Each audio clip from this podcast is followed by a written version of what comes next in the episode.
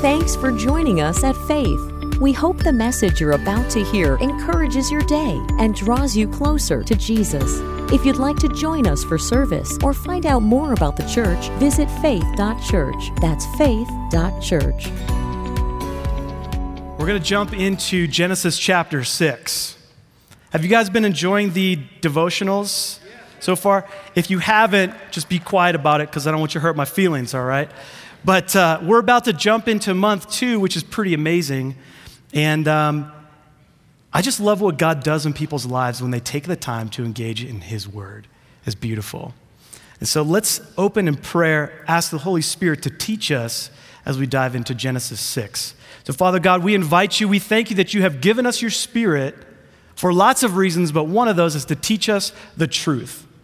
And not just teach us the truth, but reveal who you are to us. So, Father God, we ask you this morning that through the Holy Spirit you would teach us and guide us and open our hearts and minds. And we ask that you'd snap off every lie of the enemy that we accidentally have believed. God, that you would replace it with the truth of who you are. In Jesus' name, amen.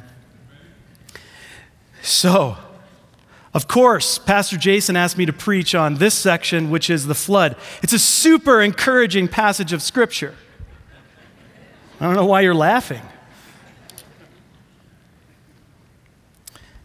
Starting in verse 5, it says, The Lord saw that the wickedness of man was great in the earth, and that every intention of the thoughts of his heart was only evil continually.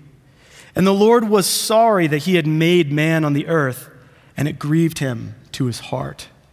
So the Lord said, I will blot out man whom I have created from the face of the land, man and animals and creeping things and birds of heaven, for I am sorry that I have made them. But Noah found favor in the eyes of the Lord. I've been meditating on this scripture a lot, and I, I just feel I don't know if you feel the emotion of God's heart over this situation. We know that the world was a few generations old and it was filled with violence. Starting with Cain, and it continually, continually snowballed and became more and more godless and violent. And God's heart was literally breaking over the fact that He had made mankind. Can you imagine? I mean, for those of you who are parents, could you imagine getting to the place where you are sorry you had children? Now, I'm not talking about just like, man, I wish I'd never, you're acting like a dirtbag right now. I don't mean like that kind of sorrow, but where you are literally grieved and wish they had never existed. I don't know any parent who has felt that. God felt that way at this moment. And I tell you what, as I have taken the time to just think about this situation, I can't even imagine getting to that place where God felt there was no other solution than to wipe humanity off the face of the earth. Can you imagine how bad it must have been? Before we really move into the, the, the depths of this content, I want to point out something about Noah.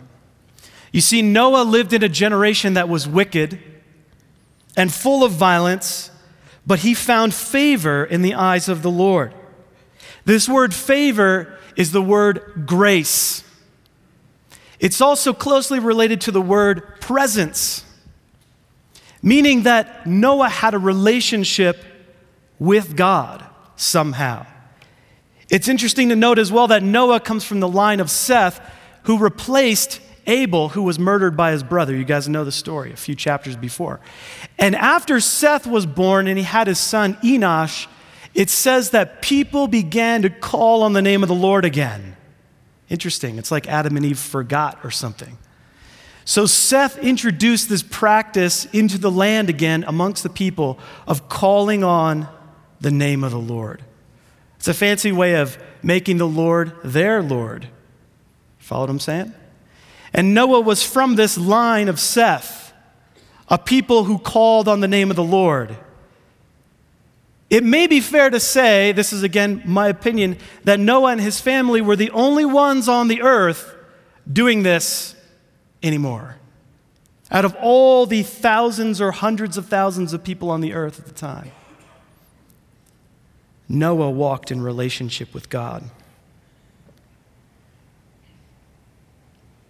It's incredible because verse 9 9 says this Noah was a righteous man, blameless in his generation.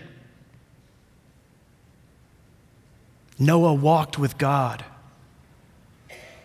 You remember the last time I preached, we talked about grace and we talked about staying in step with the Spirit and walking with God. Noah was one of these guys. He was walking with God, caring about what God cared about. He was a man who feared God.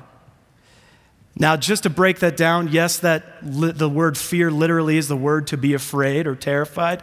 But in this context, they would use it in these times as a word that would mean someone who, who actually lived out what they believed God wanted in their lives. They didn't just say it, they actually did it too. They let their life line up with their beliefs because they wanted to honor the Lord. This is the fear of God. Noah was, Noah was righteous. And this word righteous means the same word as justice, and actually, in this context, means to be right related to another. So Noah was rightly related to God. He respected him, honored him, and did what he knew pleased the Lord. He's kind of like a type, a new type of Adam one whom the Lord would start over with, with humanity. But the question still remains, and this might be a tough one, and I'm not saying we're going to get to an answer on this, but why did God feel that the only option was to wipe out humanity and start over with Noah? Why? Why didn't he just send Jesus during that time? Why did he do that and then wait all that time to send Jesus? Now, I'm not trying to send you into a faith crisis or anything like that, but Jesus is God. Jesus was a friend of sinners. But we see this Old Testament God destroying sinners. Do you feel the tension? Why? The best honestly, as I've been stewing on this and stewing on this and stewing on this, we have to understand that the people had forgotten God. In Noah's day, the sacredness and the value of human life had been forgotten. The reason for which human beings had been created had been corrupted and defiled. People were created to have relationship with God. Not only that, it says very clearly in the scriptures, it says that the place had become so violent and full of violence, and every thought and intention of man was evil always. It was no longer a safe place for God's people. I believe that God, in His mercy, put a stop to the corruption and evil that was afoot. It was God's mercy that He stopped what was happening, what was being perpetuated generation after generation after generation of evilness and vileness and wretchedness on the earth. He had to put a stop to it. If I believe if let's just pretend here for a moment if Jesus had come in that moment,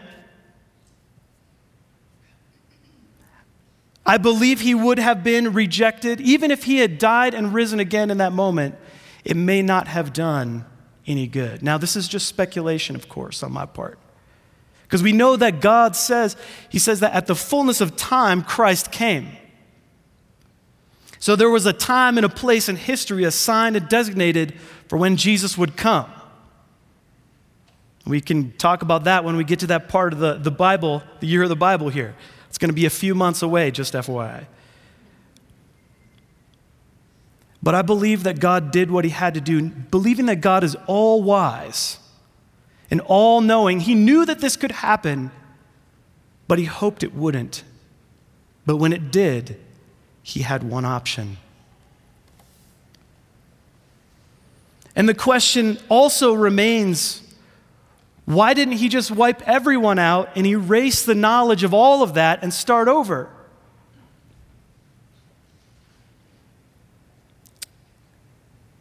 The thing is that God is a covenant making God. He's a God of relationship, He's a God of partnership. And He saw in Noah a friendship and a partnership that was still intact. He was righteous and blameless before God and he walked with God. Now, the flood came, and I'm not going to go into all the details of the ark and the flood and all that stuff because I believe you are very familiar with that. And if you're not, I encourage you to read chapter 6 and 7, 8, and 9 of Genesis. Now, after the flood, God reaffirms something with Noah that is very important for us to grab a hold of, and I believe is the, the key of this message, and not only that, the key of understanding and unlocking the Bible. And it is this that God is a covenant making God. He makes covenants. He made a covenant with Adam and Eve, He made a covenant with Noah. He went on making covenants, and He's made a covenant with you. And there's a purpose and a reason to why He has made covenants, and we're going to dig into that today. In Genesis 9, 9 through 17, it says this I now establish my covenant with you and with your descendants after you, and with every living creature that was with you the birds, the livestock, and all the wild animals, and all those who came out of the ark with you, every living creature. I establish my covenant with you. Never again will all life be destroyed by the waters of a flood. Never again will there be a flood to destroy the earth. And God said, This is the sign of the covenant I am making between me and you. Interesting that God's language is, This is the covenant that I am making between you and me. Who's making it? God's making it. Is Noah making it? No. God is making a covenant to Noah. And he says, I have set my rainbow in the clouds. And it will be a sign of the covenant between me and the earth. And whenever I bring clouds over the earth and the rainbow appears in the clouds, I will remember my covenant between me and you and all living creatures of every kind. Never again will the waters become a flood to destroy all life. Whenever the rainbow appears in the clouds, I will see it and remember the everlasting covenant between God and all living creatures of every kind on earth. So God said to Noah, This is the sign of the covenant I have established between me and all life on the earth. An everlasting covenant. Our God is a covenant making God. So here's the question though what is a covenant? Is a covenant the same as a contract? Well, the Hebrew word here is the word berit. Say it with me now. Berit, just like that. You guys didn't try. Try again. Berit. There you go. Awesome. The Greek equivalent that we see is diatheke. Say it with me now like you're from Spain. Diatheke. Perfect. Wow, really well done. Except you guys over here, I heard that. Not so great. But that's okay. So the Hebrew word for covenant appears 300 times in the Old Testament. Did you know that covenant was such a big word in the Bible? I didn't know that it appeared that many times until I started studying for this week. The Greek equivalent appears over 30 times and mostly talks about God's covenant with his people. In the Old Testament, sometimes it's a covenant between peoples, most of the time, it's a covenant between God and people. Now, this word covenant, I said it's the most important word in the Bible, and that is because if you have all of these 66 books written by 40 different authors, there is that thread of covenant relationship that goes through every single one, from the beginning to the end. This Hebrew word has this meaning. It's defined as an intimate relationship between God and humankind, sovereignly initiated and maintained and fulfilled by God alone. Do you follow me? These covenants of old were covenants made by God, initiated by God, maintained by God, fulfilled and upheld by God. Now, how is that different from a contract? Well, I mean, because we don't use the word covenant very often. I mean, if you buy a car or a house, you don't sign a covenant. I don't know why. They use covenants for HOAs, which are like, no offense to anybody, the worst thing in the world, it feels like sometimes. That's a horrible example of a covenant where it's like, you will do what I say, and you will put your trash cans where I say, and you will paint your house the color I say. That's not the meaning of a covenant, biblically speaking. Praise God. Okay? A contract can look like this it's bilateral. There are two parties, usually equal parties, who make an agreement to fulfill certain expectations. And if, they, if one party fails to uphold their side of the bargain of the contract, then it nullifies the need for the other person to uphold their side. The contract is nullified at that point. A covenant, on the other hand, is unilateral, meaning one sided. It means it's initiated by a stronger party who decides the terms, the expectations, the outcomes, the timeline. When will it expire? Will it expire? What causes it to expire? And then the other party agrees to it. Really, the, the second party in a covenant can just agree or not agree say, Yeah, I'll do that, or No, I won't. Very similar, in fact, to salvation, where Jesus did it all, and all we have to do is get in line with that covenant. Do you follow what I'm saying? Divinely initiated, maintained, and fulfilled is a covenant.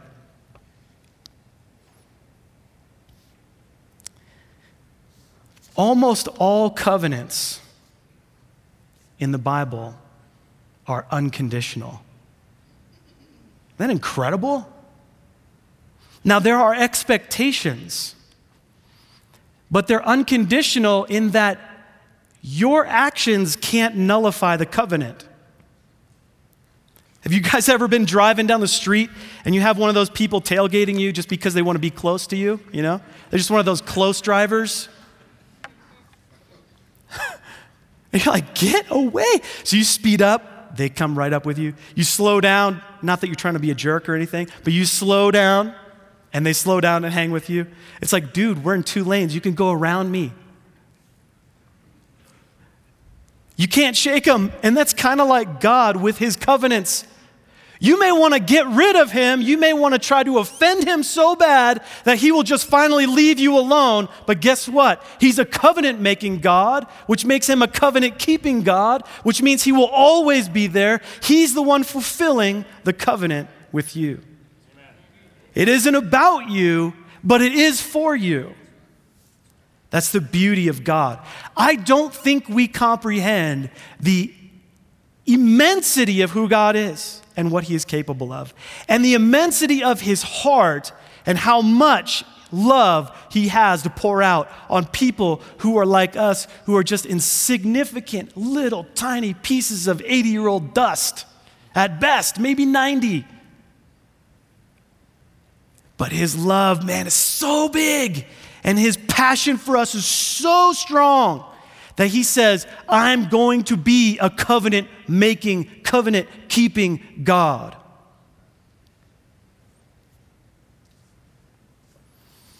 And I believe that's why he did not erase all of humankind from the face of the earth, because he is a covenant keeping God.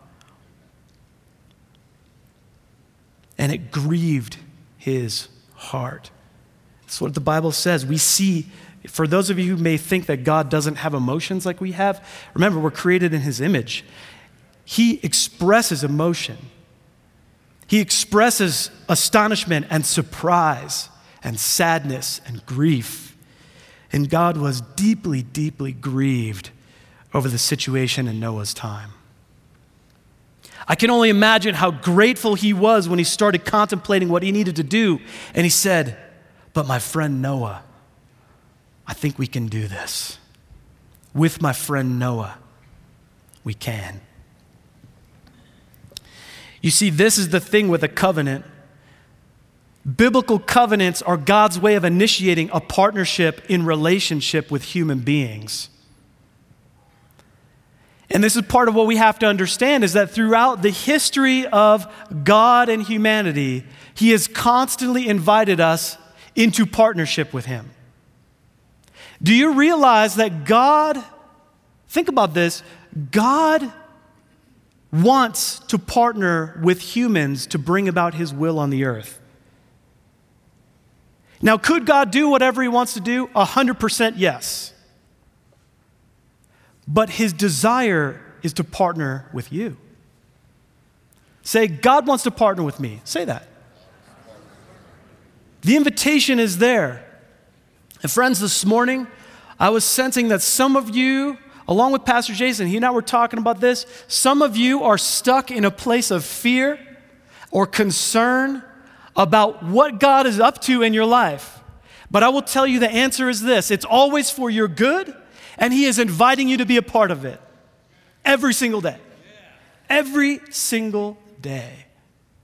Because God is a covenant making God. And because He's a covenant making God, He's a partnership seeking God. And because He's a partnership seeking God, He is a covenant keeping God because He has your good in mind. Just like with Noah. And I love it when he makes his covenant with Noah, he says, Never again will I destroy all life. You know why I think that's important? Let me illustrate it this way. There's a certain nation I have been to that will remain nameless, but because the legal system, and I'm not, let me just say this I'm not saying that America's perfect in any way, but if you do bad stuff, the police will likely go after you and stuff will happen. You follow what I'm saying? There's legal ramifications. In this particular nation, though, there's a lack of innovation and business and just general thriving for the primary reason that there, because there is corruption in the government. There's corruption amongst the police and law. There is no good legal process in this nation that I'm speaking about. And because of that, people do not thrive. People don't stick their necks out to start a business because they could get everything taken from them by the, even by the government. There was one particular business that we worked with. They literally, we got there, there was like, it was like a hostel, like a tourist business, and they had trucks and vans and stuff. Well, we got there and they didn't have any transportation anymore. You know why? Because the military junta came over and just said, Give us the keys.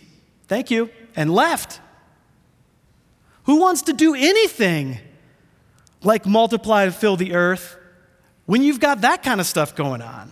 So I think it was really important and logical of God to say to Noah, hey, bro, I'm telling you, go be fruitful and multiply. The Same thing I told to Adam and Eve. I really want you to do it, and you can have confidence in me. You can trust me that I will never again do this. So go, be fruitful, multiply, build cities, occupy.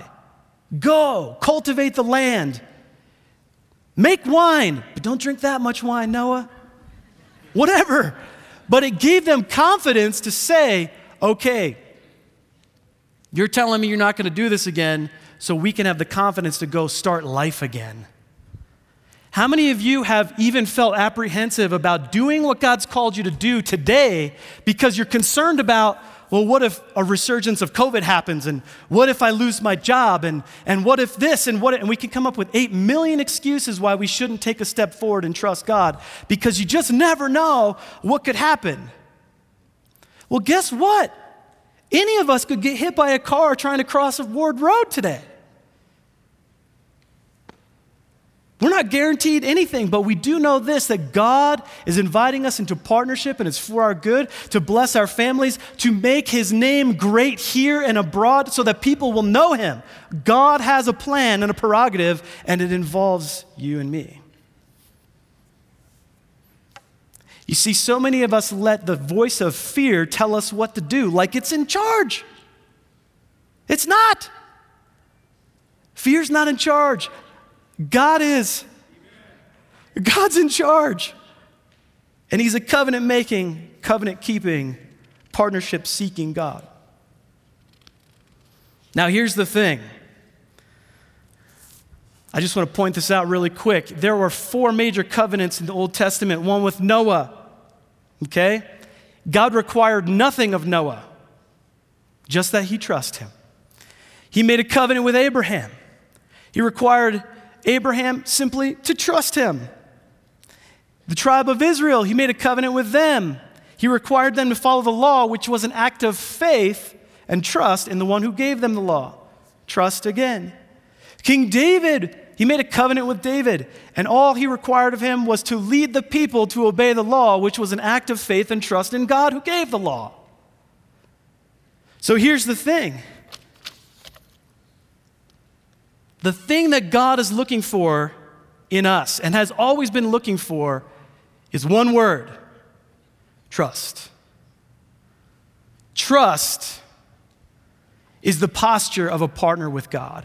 Trust is the posture of a friend of God. Some people say worry is praying to the devil, right? Trust is your faith in action, meaning what you believe about God, you actually believe and let it affect the way you make decisions and live your life. Now, look, we're humans, right? If you're not a human, I'd love to meet you after the service. But we're all humans here. And we struggle to put our faith into action in the form of trust. At times, I will tell you there's a really key reason for this, and it's because we don't know the character and nature of God, because we don't actually read the Bible. We don't know the story. We don't have that trustworthiness reaffirmed to us on a regular basis.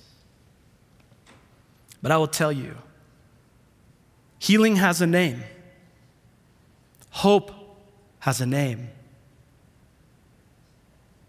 faith has a name, trust has a name, security has a name. His name is Jesus. Jesus is the fulfillment of every covenant. We talk about the new covenant in Christ but I'll tell you this before Jesus even stepped foot on the earth as a human being, there were words that were from the Old Testament, from prophecy, that were prophesying forward from the Old Covenant into the New Covenant. And I want to read those to you. This covenant is eternal and it's unbreakable because, as it says in Hebrews chapter 7, this new covenant was initiated through the life of Jesus, the indestructible life of Jesus. And because it was made with an indestructible life, the covenant with us is also indestructible. And remember what I said about a covenant it is initiated and maintained and fulfilled by God. You were a part of this new covenant. And listen to what it says here, starting in Jeremiah. I hope this gets you fired up a little bit, gives you a little bit of confidence that Jesus, the covenant you're stepping into, has redeemed you Jesus is a, the, the ark is a type of Jesus, a type of Savior, pointing forward to the saving of all mankind through the waters of salvation from the corrupt generation that we live in. And Jeremiah prophesies forward and says this Behold, the days are coming, declares the Lord, when I will make a new covenant with the house of Israel and the house of Judah not like the covenant I made with their fathers on the day when I took them by hand to bring them out of the land of Egypt. My covenant that they broke, though I was their husband, declares the Lord. And you see, God never left them, He always had His eye on them. For this is the covenant that I will make with the house of Israel after those days, declares the Lord. I will put my law within them. I will write it on their hearts. I will be their God, and they shall be my people. And no longer shall each one teach his neighbor and each one his brother, saying, Know the Lord. For they shall all know me, from the least of them to the greatest, declares the Lord. For I will give their, for, forgive their iniquity, and I will remember their sin no more. And I will give them a new heart, a new spirit I will put within them. And I will remove the heart of stone from your flesh and give you a heart of flesh. And I will put my spirit within you. And I will cause you to walk in my statutes and to be careful to obey my rules. You shall dwell in the land I give to your fathers, and you shall be my people, and I shall be your God. Wait, there's more. Thus says the Lord God On the day that I cleanse you from all your iniquities, I will cause the cities to be inhabited, and the waste places shall be rebuilt. Listen, church, this is for you as well. God wants to rebuild you. Whatever has been stolen from you, God desires to replace. All He asks is that you trust Him. And the land that was desolate shall be tilled, instead of being the desolation that it was in the sight of all who passed by. And they will say, This land that was desolate has become like a garden of Eden. And the waste and the desolate and ruined cities are now fortified and inhabited. The nations that are left all around you shall know that I am the Lord, and I have rebuilt the ruined places and planted that which was desolate. I am the Lord, I have spoken, and I will do it. and I will save them from all the backsliding in which they sinned, and I will cleanse them, and they shall be my people, and I will be their God. I will make a covenant of peace through the Prince of Peace, who is Jesus Christ, and I it shall be an everlasting covenant with them and I will set in them in their land and multiply them, and I will set my sanctuary in their midst forever. My dwelling place shall be with them, and I will be their God, and they shall be my people. The nations will know that I am the Lord who sanctifies Israel when my sanctuary is in their midst forever. But as it is, Christ has obtained a ministry that is much more excellent than the old covenant. He mediates, and just as much as the excellent than the old covenant, as the covenant he mediates is better, since it is enacted on better promises. For if the first covenant had been faultless, there would have been no occasion to look for a second covenant. For this is the covenant that I will make with the house of Israel after those days, declares the Lord. I will put my laws into their minds and write them on their hearts, and I will be their God, and they shall be my people. And they shall not teach each other, one to his neighbor, and say each one to his brother, saying, Know the Lord, for they shall all know me, from the least of them to the greatest. For I will be merciful toward their iniquities, and I will remember their sins no more. Therefore, he, Christ, is the mediator of a new covenant so that those who are called may receive the promised eternal, eternal inheritance, since a death has occurred that redeems them from the transgressions committed under the first covenant. For Christ has entered not into the holy places made with hands, which are copies of the true things, but into heaven itself, now to appear in the presence of God on our behalf. Nor was it to offer himself repeatedly, as the high priest enters the holy place year after year with blood not his own, for then he would have had to suffer repeatedly since the foundation of the world. But as it is, he has appeared once for all at the end of the ages to put away sin by the sacrifice of himself. Such is the confidence that we have through Christ toward God. Not that we are sufficient in ourselves to claim anything is coming from us. Remember? He is the one who upholds his covenant, not us.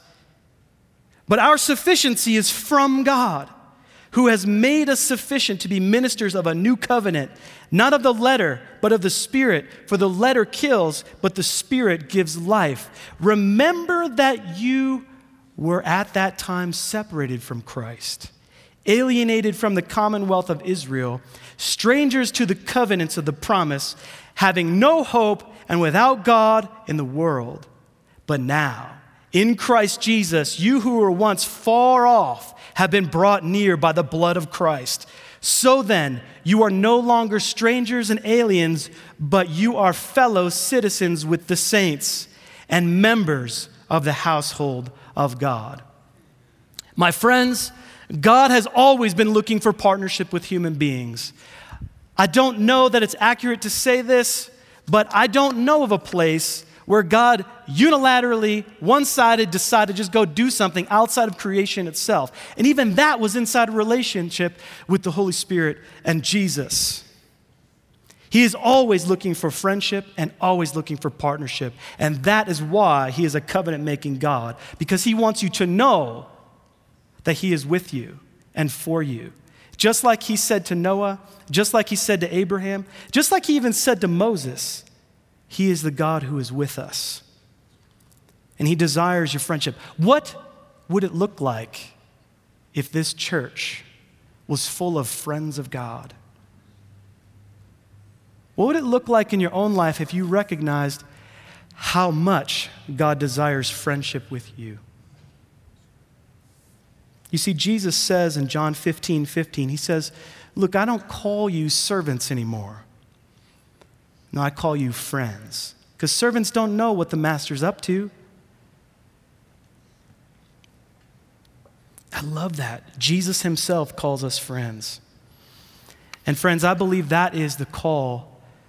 You know, we, we want to place all the responsibility for the wickedness that's going on in the world on God's shoulders.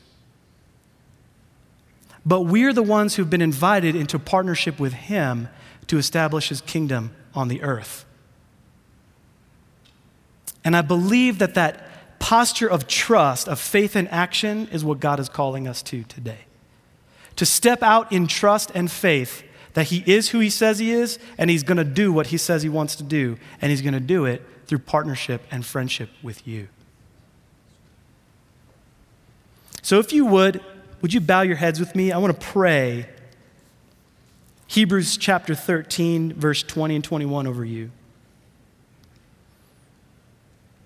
Now may the God of peace, who brought again from the dead our Lord Jesus, the great shepherd of the sheep, by the blood of the eternal covenant, equip you with every good thing, that you may do his will, working in us that which is pleasing in his sight, through Jesus Christ, to whom be glory forever and ever. Amen. And God, we want to say thank you we, I can't even imagine the emotional roller coaster that you have been through over the course of human history. But we just want to stand here and say thank you. Thank you for loving us enough to make a way for us to step into your family, to be inside and not on the outside, to have an inheritance in Jesus. Father God, we declare peace in Jesus' name over every heart and mind in this place. Every business, every family, every endeavor that is attached to this church family, would you cause it to prosper in Jesus' name? Would you cause trust and faith to rise up? And we break off every assignment of the enemy that wants to steal, kill, and destroy in Jesus' name. So we thank you. In faith, we receive life. Thank you, Jesus. We love you. And while your heads are bowed, I just want to give an opportunity for the gospel of Jesus. If you're here and you have never put your trust in Christ, now is your moment. All he's asking of you is to trust him. Just to say, I believe you. That's putting your faith in him. So if that's you, just raise your hand up. I see a few hands over there. Thank you. And secondarily, if you're a person, you've, you've walked with Jesus, you've given your life to Jesus, but you say, man, I want to step into a place of trusting you in this covenantal relationship, God. Help me. Just raise your hand as well. So, God, you see us. You see us. So, I want to invite you to pray this prayer with me everybody all together.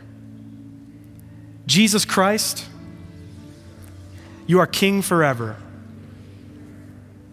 I trust you. I trust you as my Savior, and I trust you as my leader. In Jesus' holy name, amen. Awesome. Well, if you guys would stand, I'd love to commission you guys out into the week today.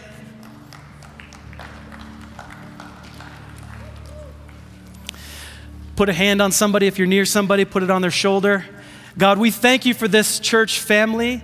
Father, in the name of Christ, we bless them and commission them. Would you fill them afresh with the Holy Spirit as they step out into their assignment this week? In the name of Jesus, we pray. Amen.